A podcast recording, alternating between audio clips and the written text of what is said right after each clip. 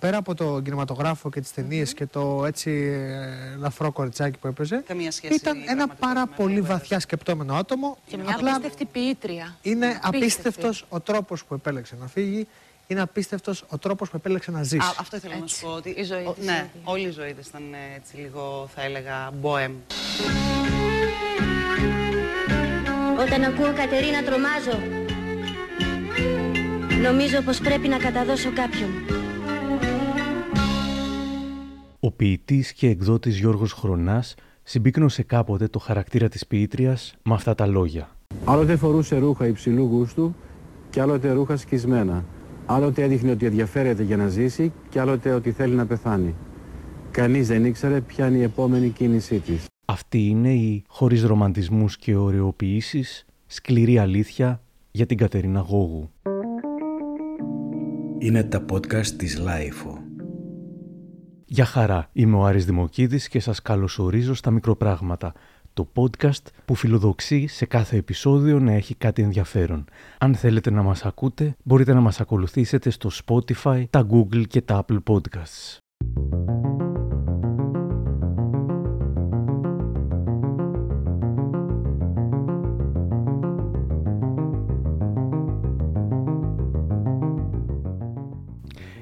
Μικρή Κατερίνα δούλευε από 5 ετών, με ό,τι αυτό μπορεί να συνεπάγεται για την μετέπειτα ψυχική της υγεία.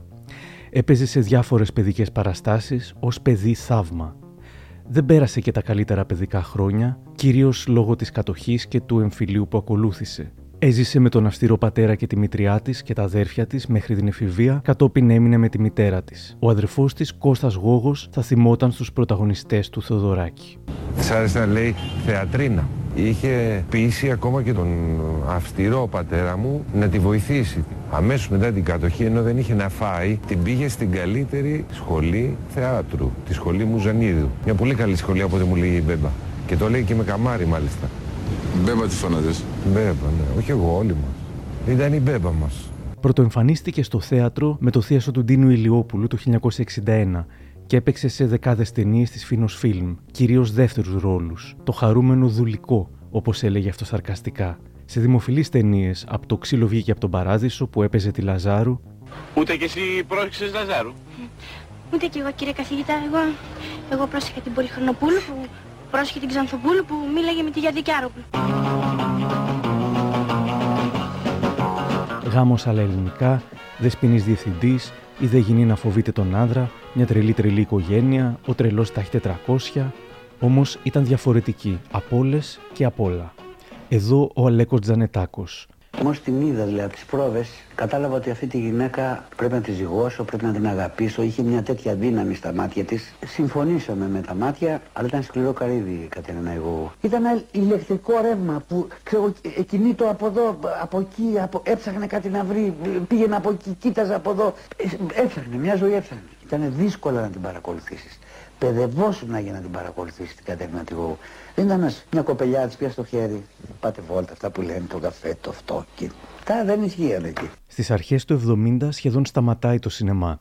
Όταν επιστρέψει, από το 1977, δεν θα παίζει πια στον εμπορικό κινηματογράφο και ούτε θα είναι σε δεύτερους ρόλους. Εντυπωσιάζει σε δύο ταινίες του πρώτου της συζύγου, του Παύλου Τάσιου. Η πρώτη είναι «Το βαρύ πεπόνι». Γύρω από εδώ ρε παιδάκι μου και μίλα. Τι τι θέλεις. Τι έπαθες. Τι με δέρασες. Νομίζω ότι με κανένα από αυτά τα ζώα που ανοίγουν τα πόδια και τους καβαλάει ο άντρας του. Τι φωνάζεις; Δεν το καταλαβαίνεις αυτό που σου δεν το καταλαβαίνεις. Καταλαβαίνω. Γιατί μου τα λες όλα αυτά, Εμίλα, χωρίς να ουρλιάζεις. Εγώ να σου πω, μωρέ. Τι να σου πω. Παντρευτήκαμε για να ζήσουμε μαζί. Για να με καταλαβαίνεις και να σε καταλαβαίνω. Όχι μόνο να με πηδάς. Πας πέρα εδώ, χωρίς να ξέρω τι σκέφτεσαι. Γιατί γιατί σου άντρας του σπιτιού να πούμε. Και εγώ σου λέω να σταματήσεις να παριστάνεις το βαρύ πεπόνι γιατί βασανίζεις τους άλλους χωρίς λόγο. Για αυτή την ερμηνεία της παίρνει στο Φεστιβάλ Θεσσαλονίκης το βραβείο πρώτου γυναικείου ρόλου. Οι σχέσεις της με τους άντρες ταραχώδεις. Σε ένα απόσπασμα από το εκπληκτικό αφιέρωμα της Εμίνας Διγενή στην Γόγου, στο πλαίσιο της εκπομπής Made in Greece το 1993 στον Αντένα, αφιέρωμα θησαυρό το οποίο αξιοποιώ σήμερα όπως και εκείνο των πρωταγωνιστών, Η φίλη της, Όλια Λαζαρίδου, θυμάται. Όταν της άρεσε κάποιος της Κατερίνας γινόταν τρομερά επιθετική. Αλλά αυτό ήταν γιατί ντρεπόταν. Ήταν πολύ ντροπαλή, ήταν ένα παιδάκι μέσα της, ένα κοριτσάκι.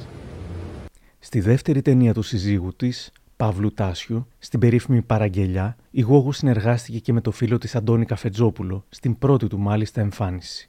Ε, ήμασταν μια παρέα εφήβων, ας πούμε, γύρω στα 15-16 μας και η Κατερίνα ήταν 25, ήδη είχε παίξει στο κινηματογράφο, ήταν γνωστή. Παρ' όλα αυτά αυτή η τάση που στον κόσμο φάνηκε στα, τα τελευταία χρόνια να κάνει πάντα παρέα με μικρότερους ε, δεν ήταν τάση, ήταν τρόπος ζωής για την Κατερίνα και τότε έκανε παρέα με εμάς με τους πιτσιρικάδες. Στην παραγγελιά τραγουδούσε η Ελένη Ροδά. Δεν ήξερα τίποτα από τη ζωή και αυτή τα ήξερε όλα. Και εγώ τη θαύμαζα γι' αυτό. Μου μάθε πάρα πολλά πράγματα η Κατερίνα. Μου μάθε την εξυπνάδα. Μου μάθε να κρίνω τους ανθρώπους. Ήταν τρασίτατη. Αλυτάκι ήταν, σκανταλιάρα, έξυπνη. Σου λέω δεν έχω γνωρίσει πιο έξυπνο άνθρωπο. Παράλληλα με τις σπουδαίες ταινίες, η Γόγου έχει ήδη στραφεί στην ποίηση. Ποίηματά της ακούμε σήμερα με τη μουσική του Κυριάκου Σφέτσα από το δίσκο «Στο δρόμο», το soundtrack της παραγγελιάς. Στην ποίηση μοιάζει να βρίσκει τον εαυτό της, γράφοντας πράγματα συγκλονιστικά. Έχω φυλάξει κάτι από κόμματα με κάποιον που λέγανε πως είσαι εσύ. Ξέρω πως λένε ψέματα οι εφημερίδες, γιατί γράψανε πως σου ρίξανε στα πόδια.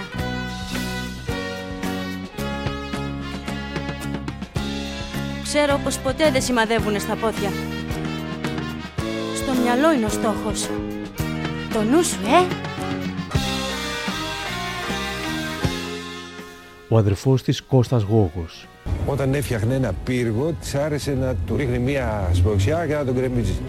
Έχτιζε ένα όνομα στο θέατρο και της άρεσε να τον γκρεμίζει. Έχτιζε μια σχέση και την άρε, της άρεσε να την γκρεμίζει.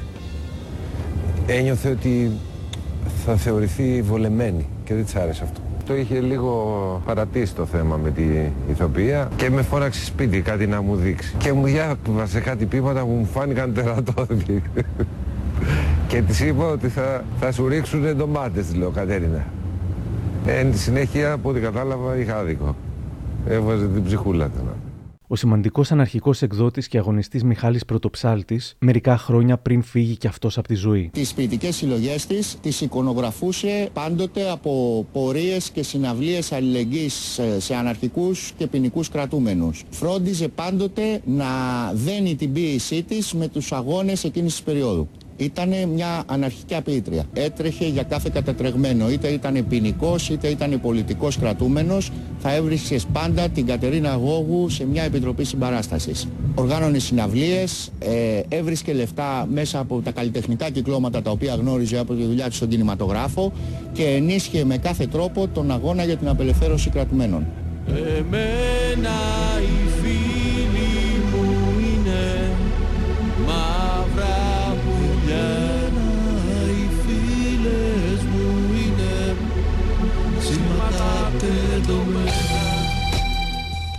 Γόγου είχε συλληφθεί αρκετές φορές λόγω της αντισυμβατικής ή και παραβατικής συμπεριφοράς της. Όταν τον Ιανουάριο του 80 η 17 Νοέμβρη δολοφονεί στο Παγκράτη δύο αστυνομικούς, η Γόγου συλλαμβάνεται ως ύποπτη, μετά από καταγγελία μάρτυρα που υποστήριξε ότι είδε μια γυναίκα να απομακρύνεται τρέχοντας από το σημείο της δολοφονίας. Αποδείξεις δεν βρέθηκαν ποτέ και η Γόγου αφήνεται ελεύθερη. Η σχέση της με την αστυνομία ήταν μια σχέση μίσους και μίσους θυμάται ο Καφετζόπουλος. Μα μια φορά μπήκαμε στο ένα αυτοκίνητο που είχα ένα σαράβαλο στον Πειραιά με την Κατερίνα και είχαν απεργία τα ταξί και μας κάνανε ωτοστόπ δύο βαθμοφόροι αστυνομικοί με πολλά γαλόνια.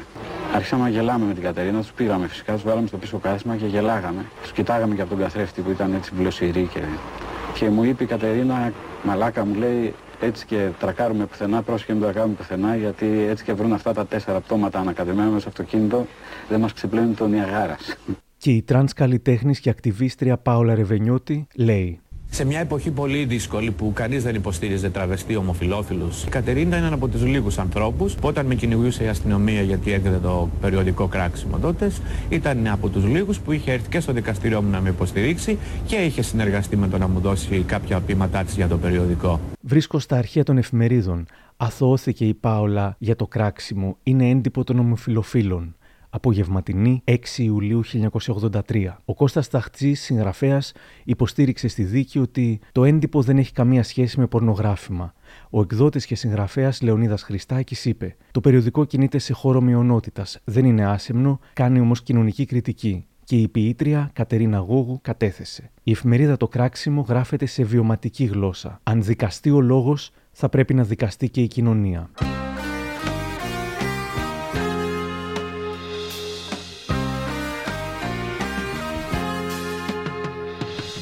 Η Γόγου θα νοιαστεί και θα τρέξει για κάθε κατατρεγμένο της πόλης, εκτός από την ίδια της την κόρη, τη Μυρτό.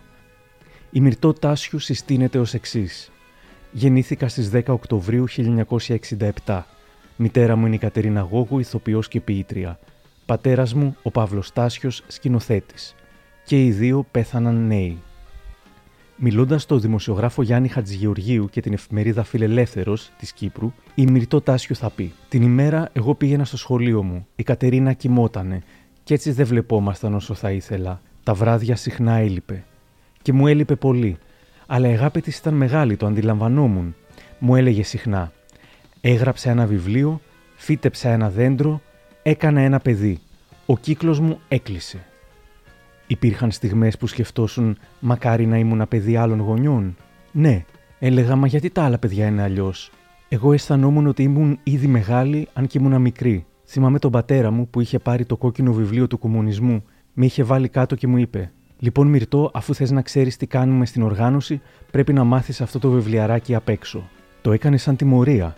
Έλεγαν οι πρώτες γραμμές. Ένα φάντασμα πλανιέται στη Δύση, το φάντασμα του κομμουνισμού. Και έβαζα τα κλάματα. Ο πατέρας μου ήταν πιο σκληρός. Όταν χώρισαν, αν και ήμουν πολύ μικρή, θυμάμαι καθαρά τη μητέρα μου να του λέει: Μη μου πάρεις το παιδί γιατί θα σκοτωθώ. Εκείνος της είπε εντάξει. Αλλά ο μπαμπά μου δεν ερχόταν συχνά να με δει, τον έβλεπα πολύ αραιά. Είχαν αντιστραφεί κάποια στιγμή οι ρόλοι σας, ρωτά ο δημοσιογράφος. Ναι, έτσι ακριβώς. Από κάποια ηλικία και έπειτα είχα γίνει εγώ η μητέρα της Κατερίνας. Την κυνηγούσα όπου πήγαινε για να την προλάβω να μην κάνει του κεφαλιού της. Με κάποιο τρόπο παρέτεινα κάπως τη ζωή της. Ήταν πολύ τρυφερή αλλά όταν έπινε, σε εισαγωγικά, άλλαζε πρόσωπο, άλλαζε όψη. Δεν ήταν αυτή που ήξερα, την έχανα. Άλλαζε πρόσωπα επίσης στο θέατρο, στο σινεμά, στις οργανώσεις, στο σπίτι. Γινόταν η γυναίκα με τα χίλια πρόσωπα. Υπήρξαν φορές που της είπες «Δεν θα ήθελα να σου εσύ η μητέρα μου». Ναι, της το είπα, γιατί υπέφερα και ήθελα να το ξέρει ότι υπέφερα. Την πλήγωνα, το ξέρω, αλλά και εκείνη με πλήγωνε. Που δεν μπορούσα, για παράδειγμα, να φωνάξω ένα φίλο μου στο σπίτι, αφού εκεί μέσα γινόταν της πουτάνας. Γιατί το σπίτι μας ήταν πάντα γεμάτο κόσμο, δεν ησυχάζαμε ποτέ. Από θαυμαστές, από φίλους της με μακριά μαλλιά και γένια που τους έβλεπα και τρόμαζα, από ανθρώπους από τις οργανώσεις. Ήθελα να την τραβήξω από το χέρι, να την πάω στο δωμάτιό μου και να μην ασχολείται με όλους αυτούς. Κανείς δεν θα γλιτώσει. Γι' αυτό το μακέλεμα δεν θα έχει ούτε μισό, μισό σβησμένο όχι.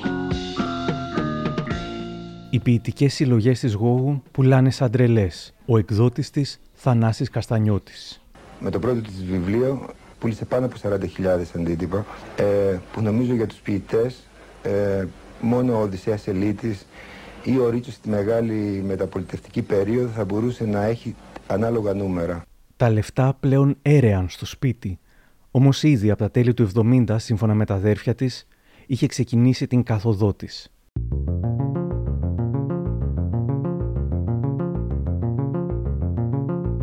Τα πρώτα σημάδια της αρχής του τέλους, λέει η αδερφή της Αργυρό Γόγου και χρησιμοποιώ τα λόγια της από τη συνομιλία με τον Γιάννη Χατζηγεωργίου, εμφανίστηκαν όταν έμπλεξε με κάτι τροτσκιστέ. Τότε άλλαξε. Πήγαινε στα εξάρχεια Κολακεύτηκε γιατί την κάναν αρχηγό τους. Ήταν η αρχηγός των εξαρχείων. Μιλούσε και οι υπόλοιποι γύρω της άκουγαν. Ο αδερφός της Κώστας συμπληρώνει. Θα μπορούσε να μην είχε μπερδέψει τόσο την ποίηση με την αναρχία. Της άρεσε που εκείνη, ο Άσιμος και ο Σιδηρόπουλος ήταν οι ποιητές, οι ονομαζόμενοι και άγιοι των εξαρχείων. Λέει η Αργυρό. Της έδινε μια ταυτότητα όλο αυτό. Κρατιόταν από κάπου. Αυτό. Και τα ναρκωτικά, ο Κώστας Γόγος λέει Εμένα μου είπε ότι έμπλεξε με τα ναρκωτικά για να βγάλει τη μυρτό από αυτά. η οποία ήταν ήδη μπλεγμένη. Η Κατερίνα μπήκε στα ναρκωτικά για να καταλάβει την κόρη της. Αυτό τουλάχιστον έλεγε και η ίδια η Μυρτό. Η Μυρτό, πρέπει να σας πω, στην εφηβεία της ήταν σε μεγάλη κόντρα με την Κατερίνα και προφανώς δεν είχε την επίβλεψη που έπρεπε από τη μητέρα της. Η ιστορία, όπως καταλαβαίνετε, επαναλαμβανόταν σαν φάρσα. Η Κατερίνα υπεραγαπούσε τη Μυρτό, αλλά δεν ήξερε να της το δείξει, όπως είχε γίνει και με τον πατέρα μας στην παιδική της ηλικία απέναντί της. Με πήρε μια μέρα και μου λέει: Αδελφέ, έλα εδώ. Είναι ένας άνθρωπος με ένα περίστροφο και με απειλεί. Και γιατί σε απειλεί, Για ναρκωτικά. Με παίρνει τηλέφωνο και μου έλεγε: Αδερφέ, δεν έχω να φάω. Πήγαινα λοιπόν, θυμάμαι σε εκείνο το δώμα και την έβλεπα σε μαύρα χάλια. Βγες στον ήλιο, στο φως, της έλεγα. Θέλω να σηκώσω το σεντόνι και να πεθάνω, μου απαντούσε εκείνη. Γιατί δεν έχω δικαίωμα στην κούραση, συνέχιζε. Η Κατερίνα ήταν αυτοκαταστροφική. Όπως λέει ο Αντώνης Καφετζόπουλος, ίσως ήταν εγκλωβισμένη σε ένα δρόμο συμβολικά και κυριολεκτικά από τον οποίο δεν μπορούσε να ξεφύγει. Σε σκισμένες αφίσκες. Πάνω κάτω. Πάνω κάτω υπατησίων. Η ζωή μας είναι υπατησίων. Τρεις λέξεις μόνο. Το πάνω κάτω υπατησίων. Κάπως έτσι ήταν όλη τη ζωή.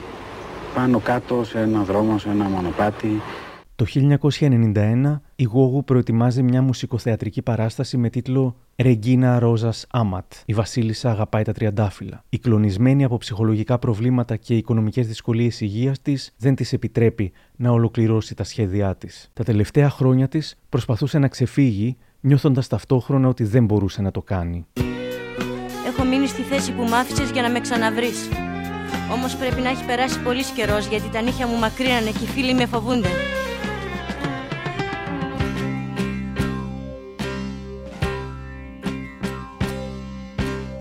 Γόγου είχε πει: Δεν θέλω να γίνω μελό, δεν πουλάω τα παιδικά μου χρόνια, ούτε τα πρόσφατα. Ελπίζω.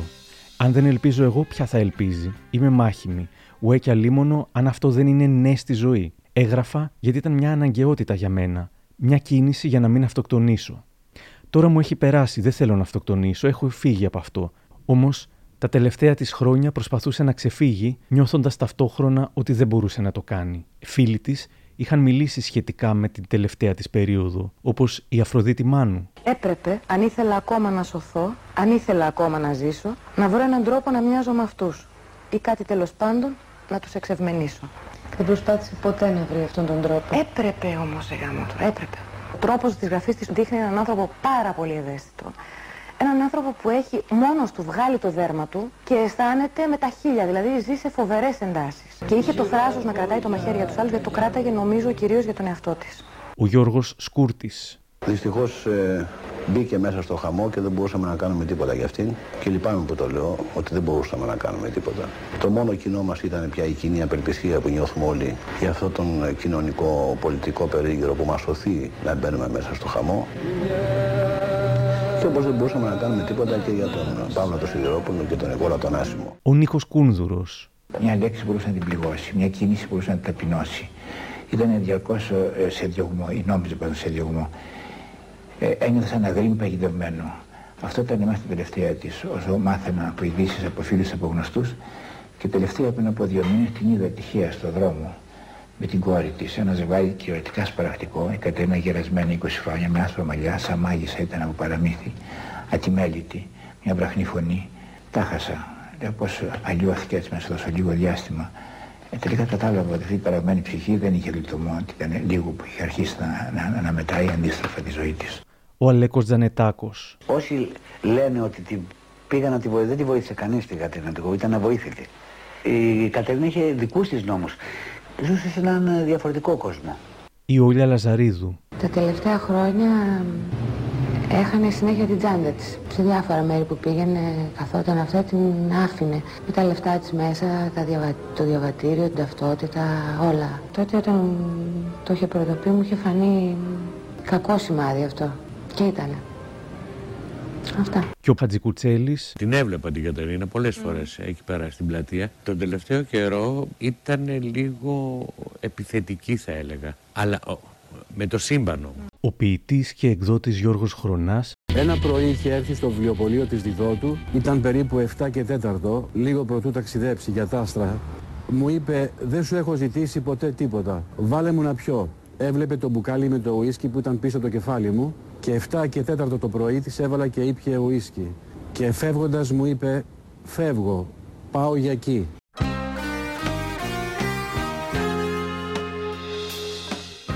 Η κόρη της Μυρτώ Τάσιου είχε μιλήσει για αυτή την τελευταία περίοδο. Κάποια εποχή η Κατερίνα ήταν πάρα πολύ καλά, είχε οικονομικές δυνατότητες να δίνει, να έχει φίλους, υπήρχε δηλαδή κάθε μέρα στο σπίτι μας υπήρχε κόσμος, υπήρχαν παιδιά, νέοι, πράγμα που της άρεσε πάρα πολύ. Και ξαφνικά όταν άρχισε η αντίστροφη μέτρηση και η Κατερίνα δεν είχε πια, αρχίσαμε να μένουμε μόνοι μας. Και αυτό ήταν πολύ αισθητό, μέχρι που πια δεν υπήρχε κανείς. Η Κατερίνα ήταν παιδί και κάποια στιγμή αυτό το παιδί τρώγοντας φαλιάρες συνέχεια άρχισε να απογοητεύεται με το ότι τα όνειρά της δεν πρόκειται να γίνουν πραγματικότητα γιατί δεν, δεν είναι πραγματοποιήσιμα. Όλοι μας πρόδωσαν στο τέλος. Όταν έπεσε η Κατερίνα εξαφανίστηκαν όλοι θα πει και στον Χατζηγεωργίου. Το καταλάβαινα όταν η Κατερίνα δεν μπορούσε να ελέγξει τον εαυτό της. Το έβλεπα. Η ίδια όμως ζούσε με τον κίνδυνο. Δεν υπήρχε κάποιος να τη βοηθήσει. Η ίδια η Κατερίνα δεν ήταν έτοιμη να βγει έξω από τα κολοξίδια. Δεν σκεφτόταν τον κίνδυνο, δεν την ένοιαζε τίποτα. Ήταν προφανές και από την αυτοβιογραφική της ποίηση πως η Γόγου αδιαφορούσε για την υγεία της και δεν δεχόταν συμβουλές. Και ας μην πάρουμε και σήμερα, ρε αδερφέ, προφύλαξη για την υγεία μας. Και ούτε να δίνει συμβουλές το πώς το κατεβάζω έτσι και πώς σκορπιέμαι έτσι και να αφήσεις ήσυχα στα μούτρα τις μπογιές, τις μίξες και τα κλάματα να τρέξουν. Ήξερε πια πως, όπως λέει ο ηθοποιός Ρίγας Αξελός, δεν έβγαινε. Είναι ένα μότο που έλεγε συνέχεια σε όλη τη διάρκεια του ταξιδιού, κάθε λίγο και λιγάκι που έλεγε δεν βγαίνει. Και μετά από λίγο ξανά μια επιθετική διάθεση, πάλι μια άλλη, ένα άλλο πράγμα, φύθισμα σε ένα έρευος κυριολεκτικό και μετά ξανά δεν βγαίνει. Αυτός ο σπαραγμός ενός ανθρώπου που ήθελε να βγάλει πράγματα και που δεν, δεν, μπορούσε και δεν ήθελε συγχρόνως.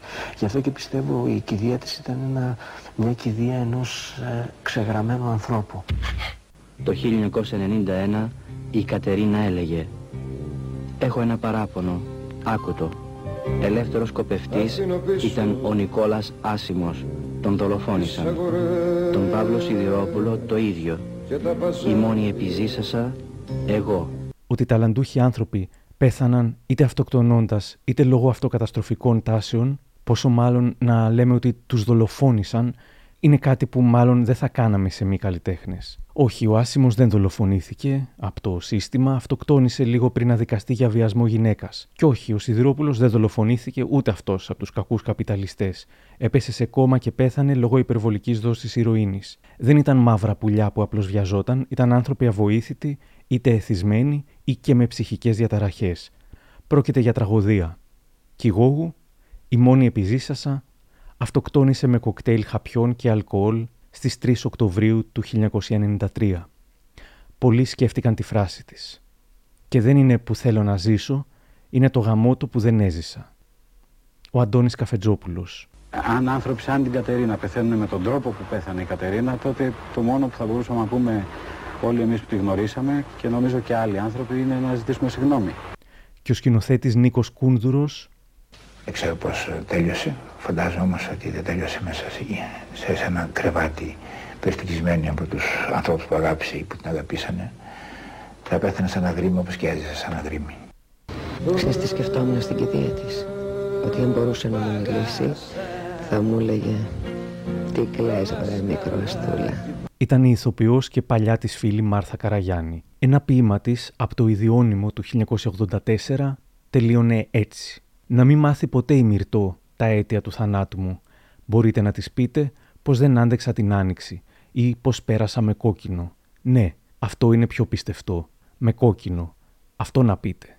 Τον τελευταίο χρόνο ήταν κάτι που ένιωθε και η ίδια. Είχε κλείσει ο κύκλος της. Είχε ολοκληρωθεί, δεν είχε κάτι άλλο να δώσει. Μου το έλεγε. Ε, τις τελευταίες μέρες ε, Πώς εξαφανίστηκε; Γύρισε στο σπίτι που μεγάλωσε. Εμένα μου φάνηκαν όλα σαν να είχαν στηθεί από την ίδια. Σαν να τα έχει σκεφτεί όλα. Είχα μπει σε ένα ταξί και άκουγα ένα τραγούδι από, τα, από τους Κατσιμίχες και γύρισα και είπα στο φίλο μου τον Κυριάκο κάτι γίνεται με την Κατερινούλα και δάκρυσα συνέστητα και μου είπε θα πάμε αύριο να τη δούμε. Ναι θα πάμε ξέρω να τη δούμε. Μόνο που δεν την είδα. Διαπιστώνοντας ότι ο δημοσιογράφος Γιάννης Χατζηγεωργίου έχει πάρει μία από τις ελάχιστες και σίγουρα την εκτενέστερη συνέντευξη από τη Μυρτό Τάσιου, του ζήτησα σήμερα να μου μιλήσει για αυτήν. Με τη Μυρτό επιδιώκα να μιλήσω από το 2005 περίπου. Παρ' όλα αυτά υπήρχαν πάντοτε εμπόδια στην μεταξύ μας επικοινωνία για αρκετά χρόνια που οφείλονταν στην περίοδο της απεξάρτησής της από τα ναρκωτικά. Δεν της επιτρεπόταν να έχει επαφή με κανέναν. Ήταν ένας από τους όρους της αποθεραπείας της και ιδιαίτερα με ανθρώπους με τους οποίους αναγκαστικά η συζήτηση μαζί τους θα περιστρεφόταν γύρω από μια σκοτεινή περίοδο της ζωής της που αφορούσε και στη μητέρα της.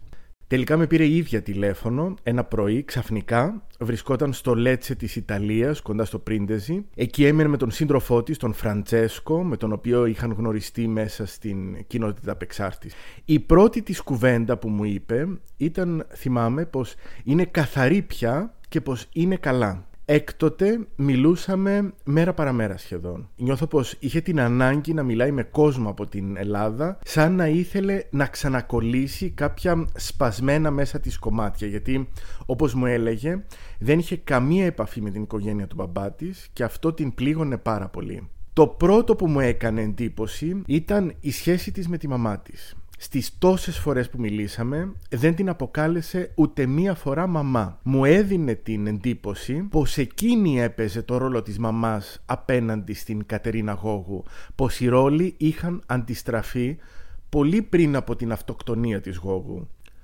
Το δεύτερο που κατάλαβα είναι πως με τη Γόγου είχαν μία σχέση αδιανόητης αγάπης, η οποία όμως είχε περάσει και από το στάδιο της απόλυτης απόρριψης ακόμα και του μίσους. Κάτι για το οποίο είχε μετανιώσει πάρα πολύ η Μυρτώ και το έφερε βαρέως μέσα της. Η Μυρτώ πρώτα μίσησε τη μαμά της για τη μη κανονική παιδική ηλικία που έζησε μαζί της, για το ότι δεν υπήρξε ποτέ ένα χαρούμενο μικρό κοριτσάκι σαν όλα τα άλλα, για το ότι αθελά της και η μαμά της την πλήγωνε συνεχώς και κατόπιν τη λάτρεψε. Μιλούσε για εκείνην σε χρόνο ενεστώτα πάντοτε. Αισθανόταν αφόρητες τύψεις για το χρόνο που χάθηκε στη μεταξύ του σχέση και ήθελε ακόμη και μετά θάνατον να αποκαταστήσει μέσα της αυτή τη σχέση. Προσπαθούσε να ησυχάσει.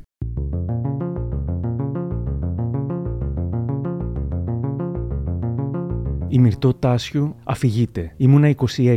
Η Κατερίνα ζούσε τότε με τον σύντροφό της τον Νίκο στο σπίτι της γιαγιάς, στον κεραμικό. Ένα σπίτι μισογκρεμισμένο γιατί δεν είχε χρήματα για να το φτιάξει. Την είχα δει την Πέμπτη, αλλά Παρασκευή, Σάββατο και Κυριακή όχι. Όμως θυμάμαι που μου έλεγε: Τις Κυριακές δεν τις αντέχω.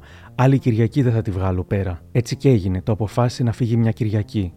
Νιώθω ενοχές, γιατί δεν την πρόλαβα εκείνη την Κυριακή. Γιατί εγώ πάντα την προλάβαινα. Ήμουνα πάντα έτοιμη να τη σηκώσω. Ξάπλωνα δίπλα της, τη χάιδευα μέχρι να κοιμηθεί, της έφτιαχνα κάτι ζεστό. Και καθόμουν σε μια καρέκλα, περιμένοντας να της περάσει η επίδραση του ξυδιού. Το πρωί της Δευτέρας, 4η Οκτωβρίου του 1993, ξύπνησα και βρήκα ένα σημείωμα κάτω από την πόρτα. Πήρα τηλέφωνο τον ονό μου. Κοίταξε να δεις, κορίτσι μου, η μητέρα σου ήταν πολύ άρρωστη και επιτέλους τώρα ξεκουράζεται. Η μητέρα σου πέθανε. Έτσι ξερά μου τα είπε. Παράτησα το τηλέφωνο και άρχισα να τρέχω στην Πατησίων και φώναζα. Η Κατερίνα μου πέθανε. Η Κατερίνα μου πέθανε. Την ίδια μέρα ήρθαν να με δουν όλοι. Ο Βασίλης Παπακοσταντίνου, ο Καστανιώτης, ο Λιβάνης, την αγαπούσαν όλοι. Η κηδεία της ήταν σαν μια συναυλία. Τραγουδούσαμε για να την κάνουμε χαρούμενη. Εγώ όμως δεν μπόρεσα να την κοιτάξω. Κοιτούσα στον ουρανό, ήθελα να την θυμάμαι ζωντανή. Μου έμεινε η εικόνα της ζωντανή. Για τις τελευταίες μέρες της Γόγου, τα αδέρφια της σχολίασαν. Κώστας. Αυτό που απέπνεε η Κατερίνα ήταν η έλλειψη αγάπης. Της έλειπε η αγάπη. Έψαχνε μανιωδώς για αγάπη.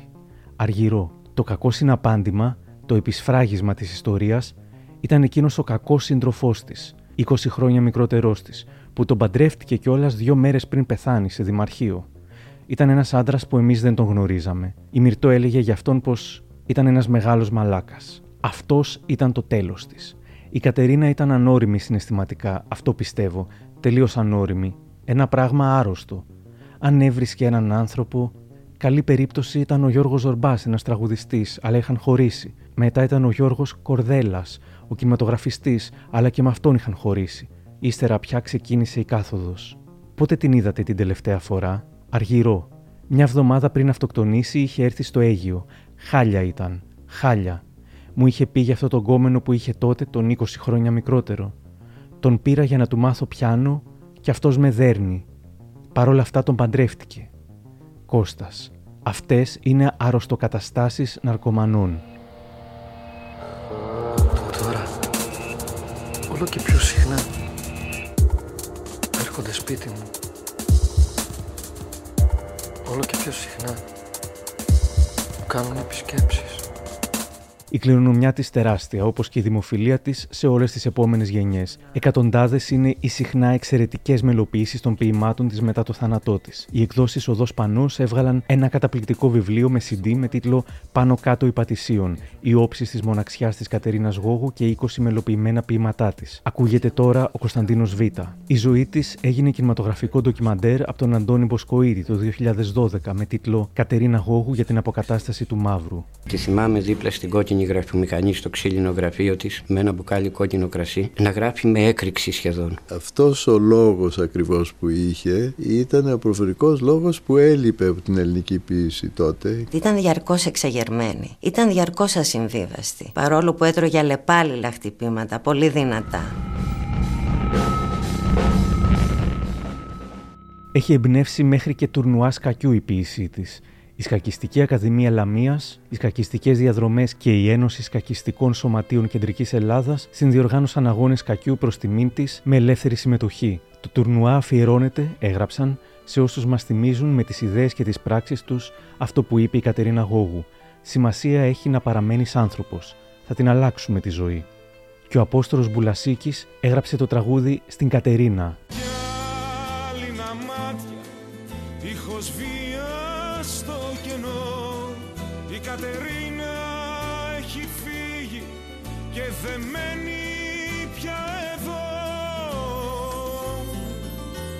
Η μεγαλύτερη κληρονομιά που άφησε στη γη όμως, πέρα από την τέχνη της, ήταν η κόρη της Ημυρτό.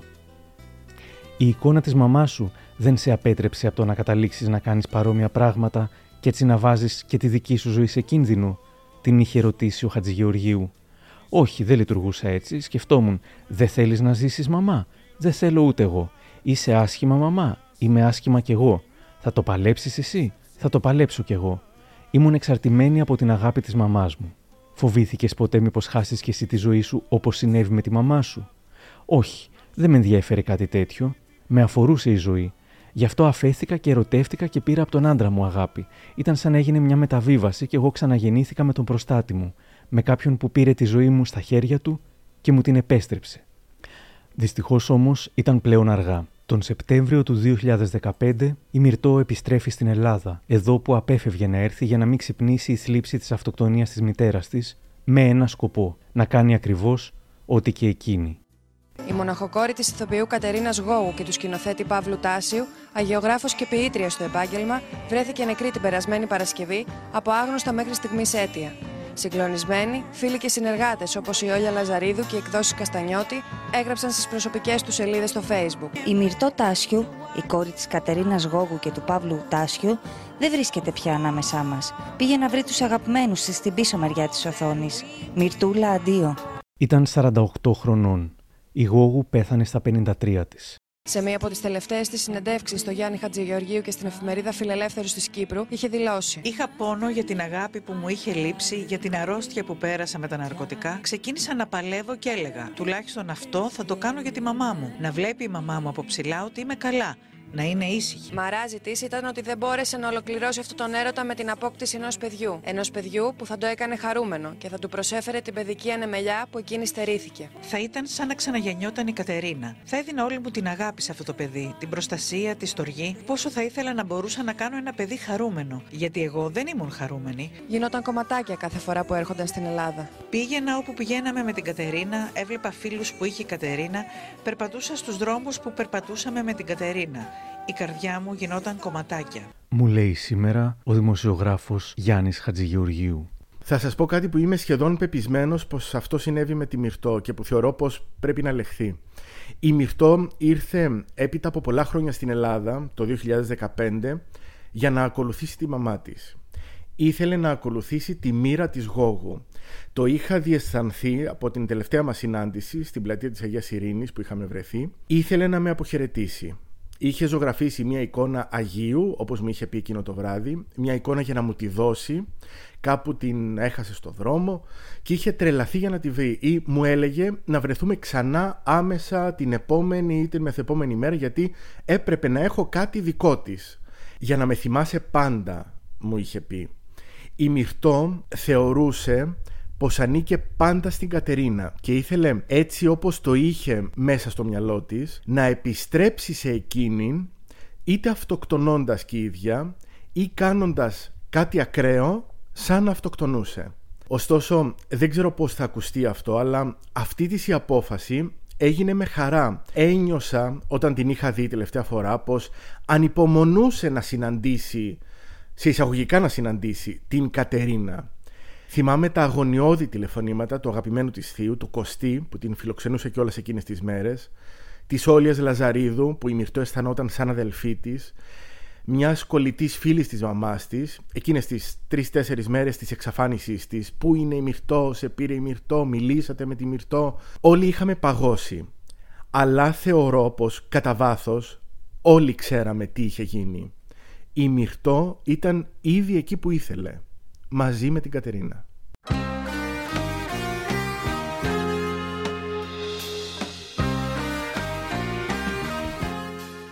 Υπάρχει ένα ποίημα της Γόγου από το «Τρία κλικ αριστερά» του 78 που τελειώνει ως εξής. «Μονάχα σας παρακαλώ μη μας κουτσομπολεύετε και αφήστε τη δική μου μυρτό ήσυχη. Έτσι γεννήθηκε. Λυπημένη». Όχι, θα μπορούσε να πει κάποιος. Η Μυρτώ δεν γεννήθηκε λυπημένη. Κανένα παιδί δεν γεννιέται έτσι. Κάποιοι το κάνουν λυπημένο, επειδή δεν του δίνουν αρκετή αγάπη, το παρατούν, δεν ξέρουν πώς να το μεγαλώσουν. Κάποιοι, ευθύνες δεν έχει μόνο μια μάνα, αλλά και ο πατέρας, ειδικά όταν εξαφανίζεται, καταστρέφουν τη ζωή ενός παιδιού. Κι ας είναι βολικό το μυρολατρικό ρίξιμο των δικών σου ευθυνών στο ότι το παιδί απλώς έτσι γεννήθηκε. Κάποτε είχε γράψει ο Βαγγέλης Κοτρώνης και το είχε γράψει για καλό. Η Κατερίνα Γόγου είναι μαρξίστρια και μητέρα δεν τη χαρακτηρίζει όμως ο βαμπυρισμός που χαρακτηρίζει κάθε μητέρα. Η σχέση της με τη Μυρτώ, την κόρη της, είναι σχέση ερωτική, σχέση ομόφιλη και όχι ομοφιλόφιλη. Είναι η ιδανική εκείνη κατάσταση που χαρακτηρίζει τους ελεύθερους ανθρώπους, ελεύθερος εκείνος που έχει κερδίσει την οργασμιακή χαλάρωση. Βλέπετε πόσο ωραία ακούγονται όλα αυτά, πόσο ποιητικά, πόσο επαναστατικά, πόσο ελεύθερα. Και βλέπετε και την τραγική αλήθεια, την τραγική κατάληξη και της μάνας και της κόρης. Οι σχέσεις της Κατερίνας με τη Μυρτώ πώς ήταν, είχε ρωτήσει ο Χατζηγεωργίου τα δυο αδέρφια της Γόου. Αργυρό, Παναγιά βόηθα. Αντιδικίες πολλές, κόντρες, πολύ έντονη σχέση. Κώστας. Όταν είχε μπει πια στην εφηβεία η Μυρτώ, σφαζόντουσαν και οι σχέσεις τους δεν αποκαταστάθηκαν ποτέ. Αλλά αυτό δεν αναιρεί αγάπες, το βλέπεις άλλωστε στα ποίηματα της Κατερίνας. Με πόσο μεγάλη αγάπη μιλούσε για τη Μυρτώ. Η Κατερίνα, λίγο πριν αυτοκτονήσει, είχε σπάσει πια τα φρένα και πήγαινε προς τον τοίχο. Και η Μυρτώ από πίσω, Ασχέτως με ό,τι λένε οι θαυμαστές της Κατερίνας, πίσω της κρύβεται μια τραγική ιστορία. Δεν προσπάθησε ποτέ να απεξαρτηθεί. Αργυρό, δεν μπορούσε, δεν μπορούσε. Κώστας, κανείς δεν μπορούσε να τη γλιτώσει. Ήθελε έναν άντρα όριμο δίπλα της, αλλά δυστυχώς, όταν έπεσε η μπέμπα, χάθηκαν όλοι οι φίλοι της. Τη μια θυμάμαι ήταν ευχάριστη και την άλλη έρχονταν τα σκοτάδια της. Είχε πολύ ωραίες στιγμές, αλλά νίκησε ο διάολος. Γιατί αν δεν θες να σωθείς, δεν σώζεσαι. Είχε γράψει άλλωστε η ίδια η Κατερίνα. Όποιος παίζει με τη ζωή, παίζει και με το θάνατο. Η Κατερίνα έπαιξε και έχασε. Το ίδιο και η Μυρτώ. Κι όταν σφίγγει το αίμα της και δεν κρατάει άλλο, που ξεπουλάν τη φάρα της, χορεύει στα τραπέζα ξυπόλυτη ζεμπέκικο, κρατώντας τα μπλαδιασμένα χέρια της ένα καλά ακονισμένο τσεκούρι. Η μοναξιά η μοναξιά μας λέω, για τη δική μας λέω, είναι τσεκούρι στα χέρια μας που πάνω από τα κεφάλια σας γυρίζει, γυρίζει, γυρίζει, γυρίζει, γυρίζει, γυρίζει, γυρίζει. Η Αφροδίτη Μάνου λέει μια υπέροχη ατάκα. Έχω την εντύπωση ότι ανέλαβε μόνη της να ηλεκτροδοτήσει τα πιο σκοτεινά υπόγεια της ζωής. Πολλά βολτ ξοδεύτηκαν σε αυτή την προσπάθεια και νομίζω ότι γι' αυτό η Κατερίνα κάηκε νωρίς. Όμως, Όπως και αν τη μασκαρέψουμε, με όσο ωραία, δυνατά λόγια την τίσουμε, η σκληρή αλήθεια για την Κατερίνα Γόγου είναι πως είχε ψυχικά θέματα. Το ότι δεν ζήτησε επιτακτικά βοήθεια ψυχολογική ή ότι τη ζήτησε μόνο από λάθος άτομα ή μόνο από ιδεολογίες ή μόνο από ουσίες, είναι αυτό που την έκανε να δυστυχήσει στη ζωή της. Κι όσο και αν βολεύουν τα κλισέ περί βασανισμένης ποιήτριας, καταραμένης καλλιτέχνηδας και αντισυμβατικής ηρωίδας, δεν γίνεται να μιλάς για την Κατερίνα Γόγου κάνοντας τα στραβά μάτια και ηρωοποιώντας την μόνο. Δεν γίνεται βέβαια και να την καταδικάσεις. Δεν αποκλείεται το γεννήθηκε λυπημένη, να το ένιωσε πρώτα η ίδια από τη δική της οικογένεια. Όλα από κάπου ξεκινούν. Αλλά αισθάνομαι πως όλοι όσοι είπαν θέλαμε να τη σώσουμε αλλά δεν μπορέσαμε ήταν ειλικρινείς. Είχαν δίκιο. Γιατί όπως και σε κάθε ζωή που σταδιακά αυτοκαταστρέφεται λόγω ψυχολογικών θεμάτων, ο μόνος που μπορεί να επιλέξει να τη σώσει είναι αυτός που τη ζει. Οι αυτοκαταστροφικές της τάσεις την πήραν μακριά μας, όμως το σπουδαίο έργο της είναι αυτό που μετράει σήμερα και θα μετράει για καιρό πολύ. Είναι Μαρία, δεν θέλω να λέω ψέματα, δύσκολη καιρή και θα έρθουν κι άλλοι. Δεν ξέρω, μην περιμένεις και από μένα πολλά, τόσα έζησα Τόσα έμαθα, τόσα λέω. Και από όσα διάβασα, ένα κρατάω καλά.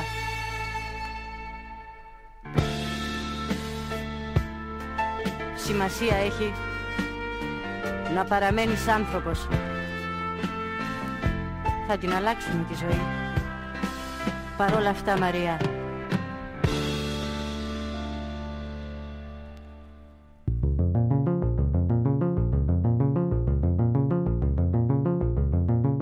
Κάπου εδώ τελειώσαμε. Αν θέλετε να ακούτε τα μικροπράγματα, ακολουθήστε μας στο Spotify, τα Google και τα Apple Podcasts. Για χαρά!